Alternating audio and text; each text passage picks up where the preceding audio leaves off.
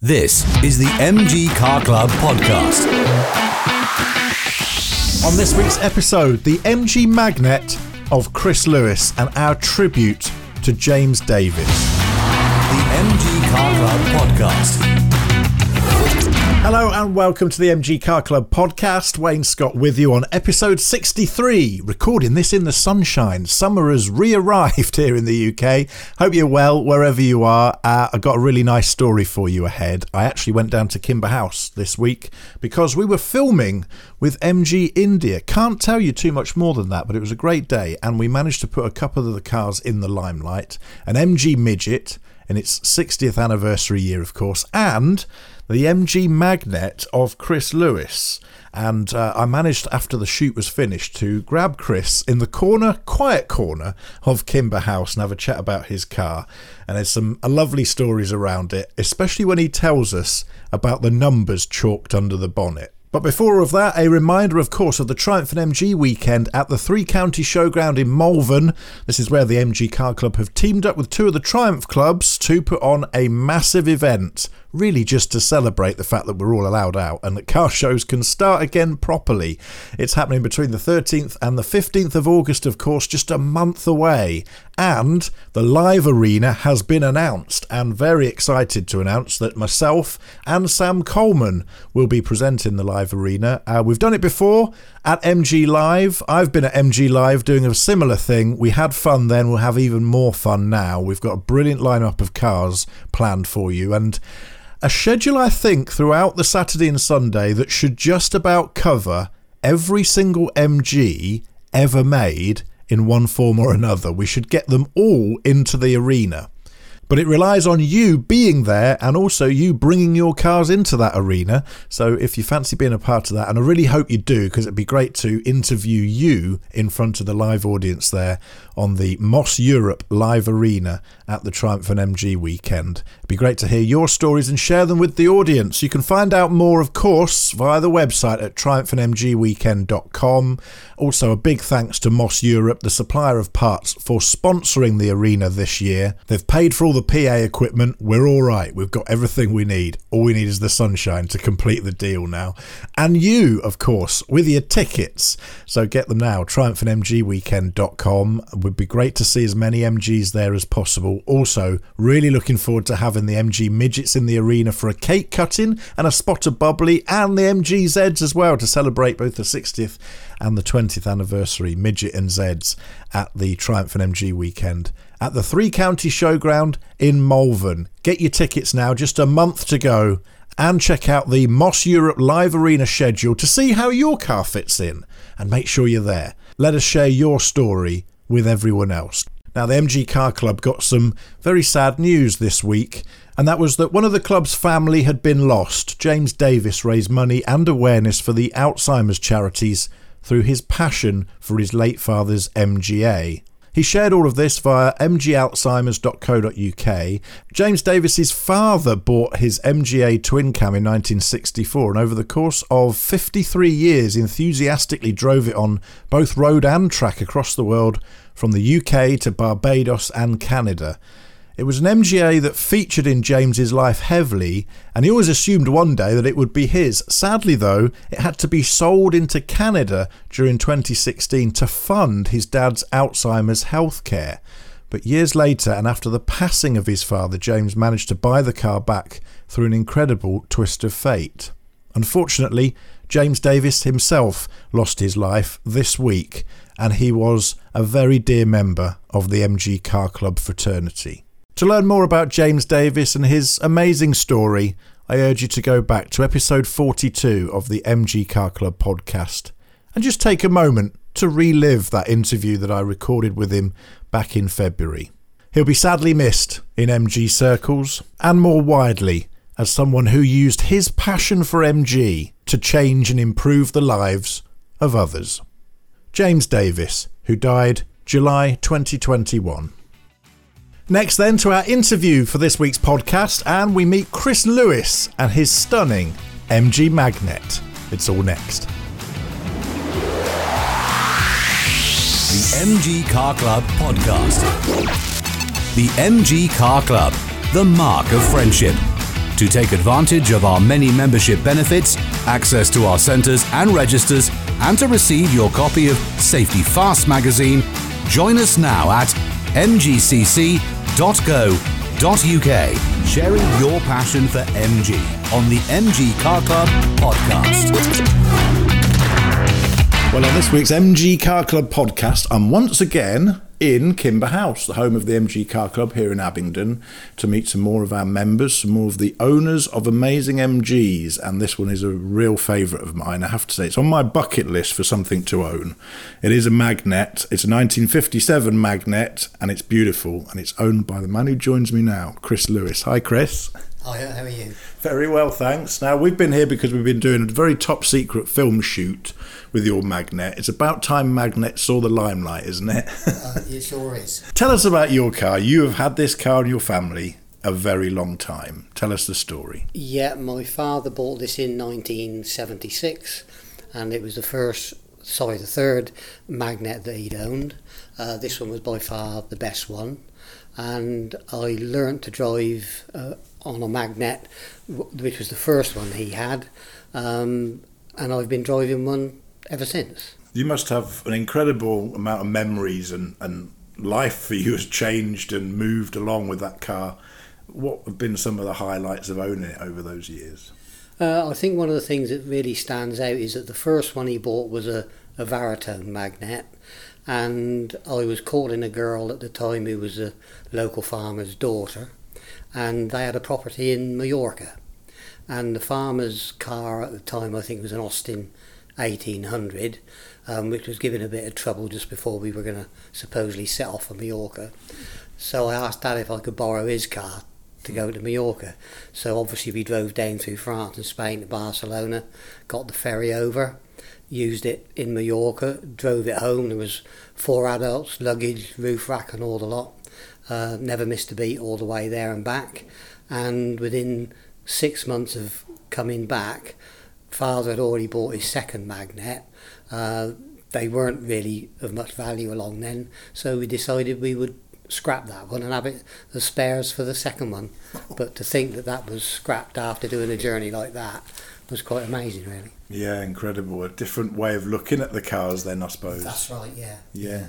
I did, um, although this one was my dad's, uh, I did have a, a Varitone Magnette myself for a few years. 29 AJH was the registration, bought it from someone at Wantage, and I, I used that for a couple of years. And of course, I was only a young lad then and probably drove it faster than I ought to have done, but never let me down. It, it was a good car, and just I just always always really liked them. Did he ever explain to you why he had such a fascination with the Magnette?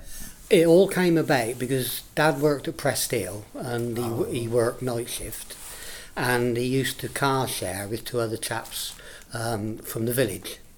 And one of the guys that he car shared with had a Magnette. When they used to get to Press Steel, um, Dad worked at the farthest point out of the three of them. So when the guy with the Magnette, it was his turn to drive that week, Dad would actually take over the car when they got into Press Steel and drive it to park it up and then pick it up in the morning and pick the other two up. And at that time he was driving, I think it was a Ford 700 weight van. And um, he always said how much he enjoyed driving the Magnette, just that short distance. Um, he had an argument with the name his lorry in the Ford van, which got written off. So he went and bought the, the first Magnette, and that was how he came into them. That would have been about 1960, 65, 66, something like that. I learned to drive in it in 67, and then he bought a ZA uh, after that. And then this one that we've got now was by far and away the best one, and um, he bought that in 76. Of course, Press Steel were the manufacturer for so many components, body parts, and, and bits of coach building for so many British cars. So, really woven into British motor um, heritage at that time, wasn't it? Yeah, that's right. Yeah, yeah. Well, of course, and they did all the body work for Rolls Royce as well, didn't they? Yeah. Amazing that this car's still in your family. It's in a beautiful black finish. Um, it hasn't got the chrome strip that runs all the way along, uh, which I think is a, a, neat little detail on it, actually. Uh, but it's got that tremendous red leather, and inside it looks just as it did back in 1957 when it rolled out of MG. How is it to drive on modern roads? Does it behave itself? Drums all round? Does it? How does it fit into modern traffic? Uh, very well, really. I mean, it'll it'll keep up with modern traffic. If you want to put it on the motorway, you can maintain 60, 70 miles an hour if you want to with it. Steering, of course, is very precise. Uh, no, it, it really is a good car. Not the quickest thing off the mark, obviously, compared to modern day cars. But once you get it rolling, it, it's really a pleasure to drive and, and always have been not the quickest thing now, but in 1957 it was pretty sprightly saloon car. Yeah, it, yeah, it probably would have been. Yeah, mm. yeah you'd have probably had to have been looking at sort of um, Jags of that period, I suppose, to have had more performance than they had. Yeah. Incredible, really, and a much underrated part of MG's history, I think, in many ways. I suppose because a lot of people associate it with its Wolseley tie in, but although there are very uh, distinct similarities between the Wolseley and the Magnette. There are actually, when you own one, you get to know the fact that there isn't actually many parts in common, is there? No, there isn't. I mean, I've worked on many uh, cars over, over the years. And funnily enough, the Wolseley 444 I, have never worked on, uh, which seems strange because I've worked on plenty of MGs. Uh, but uh, no, I, I am aware that there, there weren't many similarities. You've got this stunning car. It's it, and I've had the pleasure of sitting in it today while I've been down here at Kimber House, and it really is like stepping back in time and being able to experience what owning a car like that in 1957 was like. And that's because it has never been restored. It is how it was presented in the 50s, and it's aged so brilliantly, hasn't it? Well, it's not. I mean, it, it is a fairly original car. It did have a pair of new seals put on it um, within a couple of years of my father buying it and a bit of tidying up and it was resprayed. Mm-hmm. Uh, but that would have been in about 1970, well, I guess about 77, 78. Um, but it's not a car that's um, done great mileage because I think the mileage now um, in total is about 55,000. Mm-hmm. The original owner, when I got in touch with the family that owned it, um, was a an elderly lady when I rang up, but it was her father that had bought it in 57. And apparently the Speedo played up a few years after, and the Speedo head um, was replaced. So she said the mileage that's on the Speedo is since that Speedo was fitted, but the mileage off the original Speedo was chalked under the bonnet, and that is still there and visible to this day. Yeah, and so it does verify you know the history of it. But it's what I like about it is it doesn't appear that it's ever been mucked about with. Um, it's still got its trafficators which work. I've not put winkers on it. The wings have never been drilled to put a wing mirror in. Um, there's no seat belts in it, and I haven't put any in it. Um, it's it's just a nice original car really. Yeah, and some beautiful period features on it as well, from the brass topped HS2 SUs under the bonnet to that beautiful exhaust manifold with the MG logo on it. They really did put little details into that car. One that struck me today, actually, looking at the interior of it, was the little clock that's just above the rear view mirror. I'd never actually noticed them before, but it's little details like that give it so much personality, isn't it? Yeah, that was really quite a nice touch. That um, that doesn't work incidentally, but I've got I've got a spare one at home. I ought to really try and get one to work because that would be good. But no, I always thought that was a nice little touch. That because a, a good many people would get in there and not even notice it. Yeah. Very sort of discreet. But um, I knew somebody who, who was a sort of a car salesman back in the day, and he reckoned that the majority of people that own Magnettes, when they traded them in, usually went for a Jag because I suppose they wanted something a little bit more roomy, mm. uh, more performance, but of course it still retained the, the walnut dash and that. Um, so I could see why they did they would do that. Easy to see the similarities of the step up to say a Mark II or something like that. Yeah, that's right. Yeah, yeah, yeah. But the lines, the lines to me, you you know you're looking at a car that's got a few years behind it, mm. but the lines are still still good. Yeah. They're classic sort of a shape. Yeah, yeah, absolutely. Do you look at it now and see little marks and, and, and dings or whatever you want to call them and, and remember the moment that that happened or is there a little story to little things in the car that remind you of, of stories of the past Um, no, I don't think so really too much because my dad, when he bought it, it was his everyday transport and to and from from work and the like. Um, but obviously was never a car that had done a great mileage. I do remember he had friends, which was um, he'd had right from the war years uh, when he met this chap when they were in Malta, and they they used to go and visit uh, their friends which lived down at Pevensey in Sussex. And I can remember one one year Dad went down there for a few days, and when he came back, he said, "Oh, the old car's not running too well, mate." And um, I said, well, why is that then? He said, well, he said, just, just seems as if it's missing a bit. I said, well, when did it start? He said, oh, down before it even got the Horsham on the way back.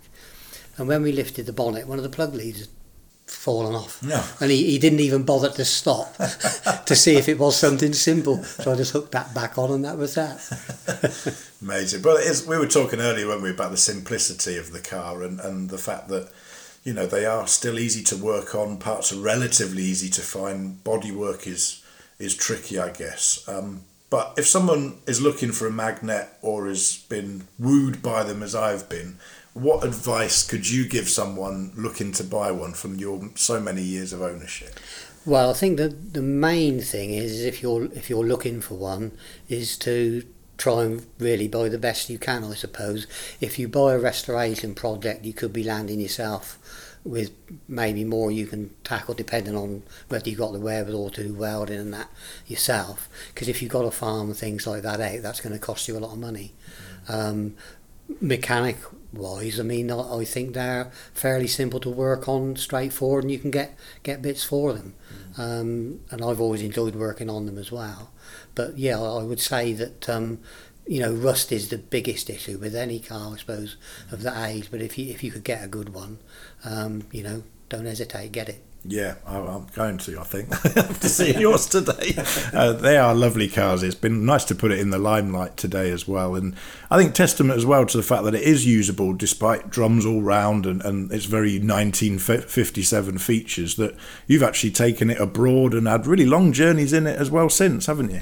I've been over to Belgium on one of the uh, battlefield tours tours uh, two or three years ago, and it behaved beautifully. And as I say, on the motorway, you can do 70 mile an hour. And in fact, with the amount of traffic we've got on the motorways nowadays, you're lucky if you can get to 70 miles an hour. So there's no problem with keeping up with traffic today. What work have you done? Um, you mentioned it had had new sills in its time as well, and uh, we were looking at the fact that the, the dashboard has um, has had some uh, restoration work on it. Apart from that, what have you had to do to it to keep it in the fine fettle it is in now? Well, of course, the, the secret to that is it's a car that's not being used enough, really, to be perfectly honest. As I say, it was my dad's everyday transport, but I mean, I've got other vehicles as well, so it's never been used as much as it probably ought to have been.